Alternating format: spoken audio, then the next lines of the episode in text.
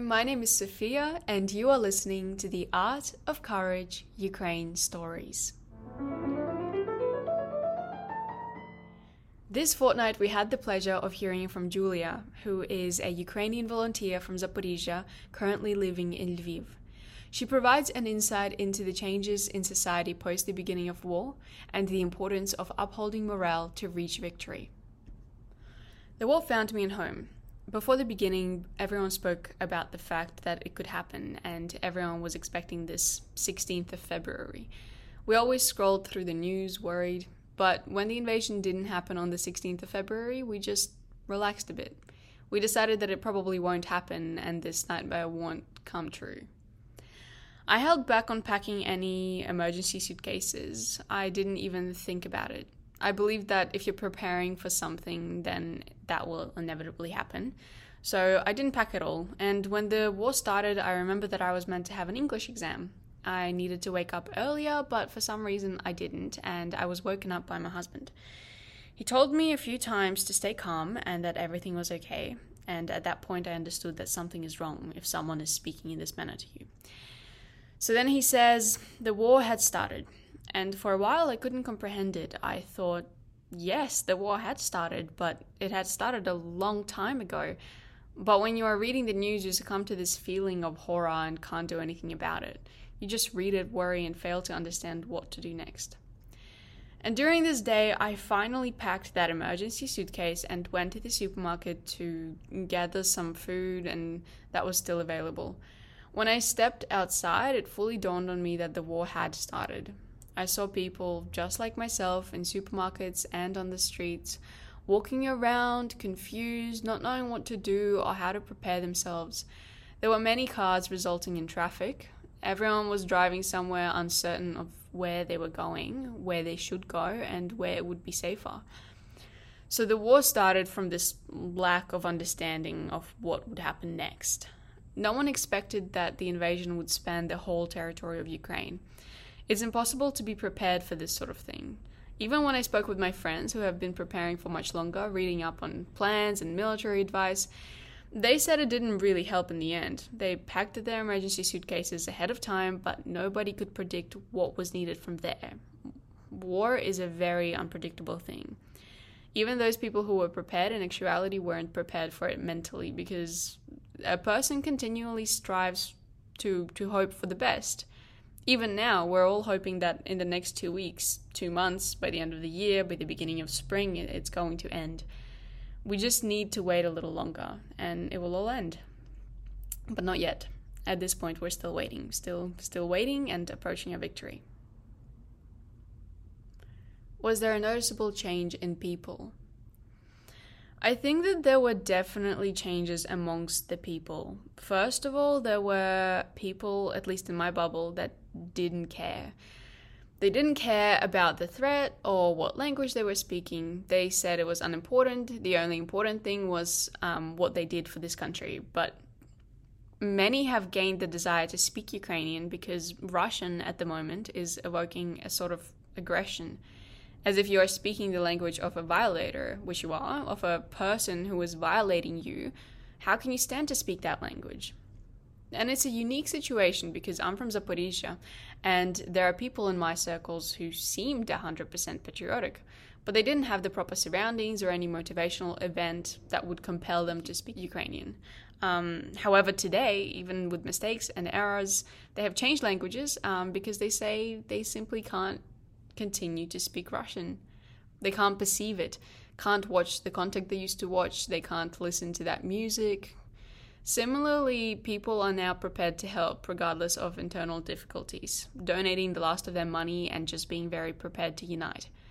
There are also many occasions when people connect and approach a specific goal together, but then conflicts arise.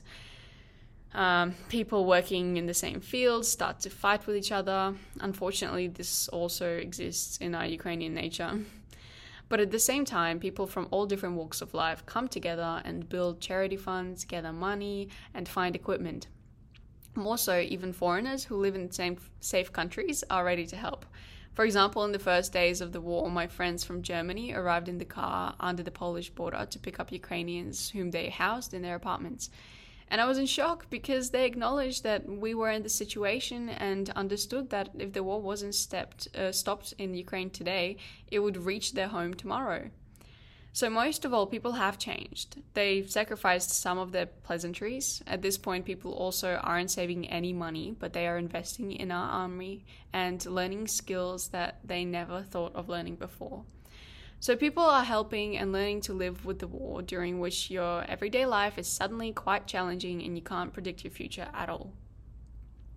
But what's most interesting is that Russia is trying to somehow break people but this whole situation is just making us angry, and people aren't prepared to retreat and go on any compromises or negotiations. So the people drastically changed. Um, and hopefully, this won't disappear because very often world history displays that a person surrounded by war and society is very active. For example, in the Revolution of Dignity, the activists were fighting for those changes, but people often got tired and wanted to relax, thinking that everything would fix itself as long as they stood at Maidan at some point. But we need to understand that when the war ends and we win, there will be a long and painstaking work ahead of us.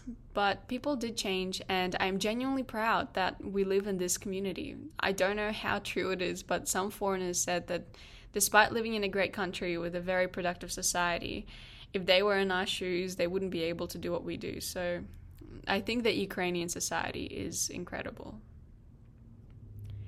Do you think this productive, proactive thinking will continue in the next few years or post war? Yes, I think that we haven't really had a chance to stop because, first of all, our soldiers, people who gave away their health, who gave away their most productive years, continue to be at war we are obligated to be grateful to these people. So I think that most of all, the soldiers will not let the country stop. They will be controlling this and continuing to fight. Even now, when I read the news, I'm still shocked at some of the new laws coming into effect regarding rebuilding Kyiv. People who are currently at war are offended that they stood up against this as an activist in the past, only so that today, during the war, they would adopt completely untimely and unfair laws. There is currently vast respect and support for the army and people who went to the front lines, left their families, and are fighting for our country. They will not stop and will inspire our civilians to continue to fight.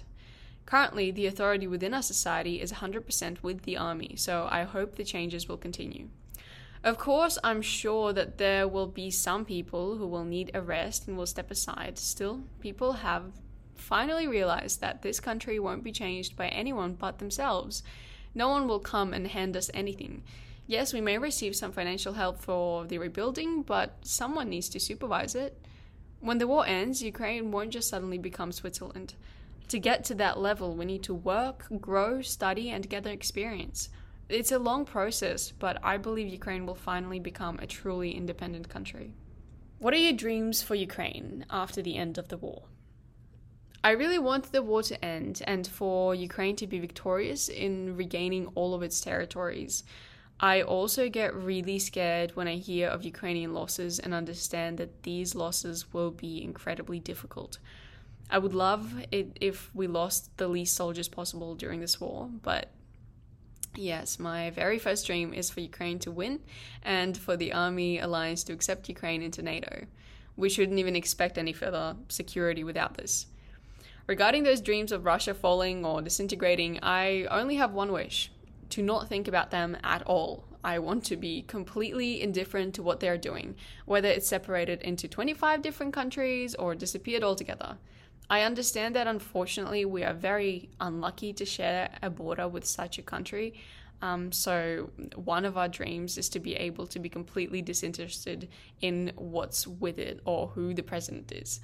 It's also very important for Ukraine that this country couldn't interact with us in any way. It would be great if our population was responsible for our own country, for rebuilding and voting, to finally understand that we need to put effort into this country. So there were no questions of what this country had given me, but what I was giving it, so that we live in peace and safety. That's the main thing. But I think that with such talented people, we have finally understood this and the country will develop. In a matter of years, we will be within the European Union and um, those goals will, will be achieved.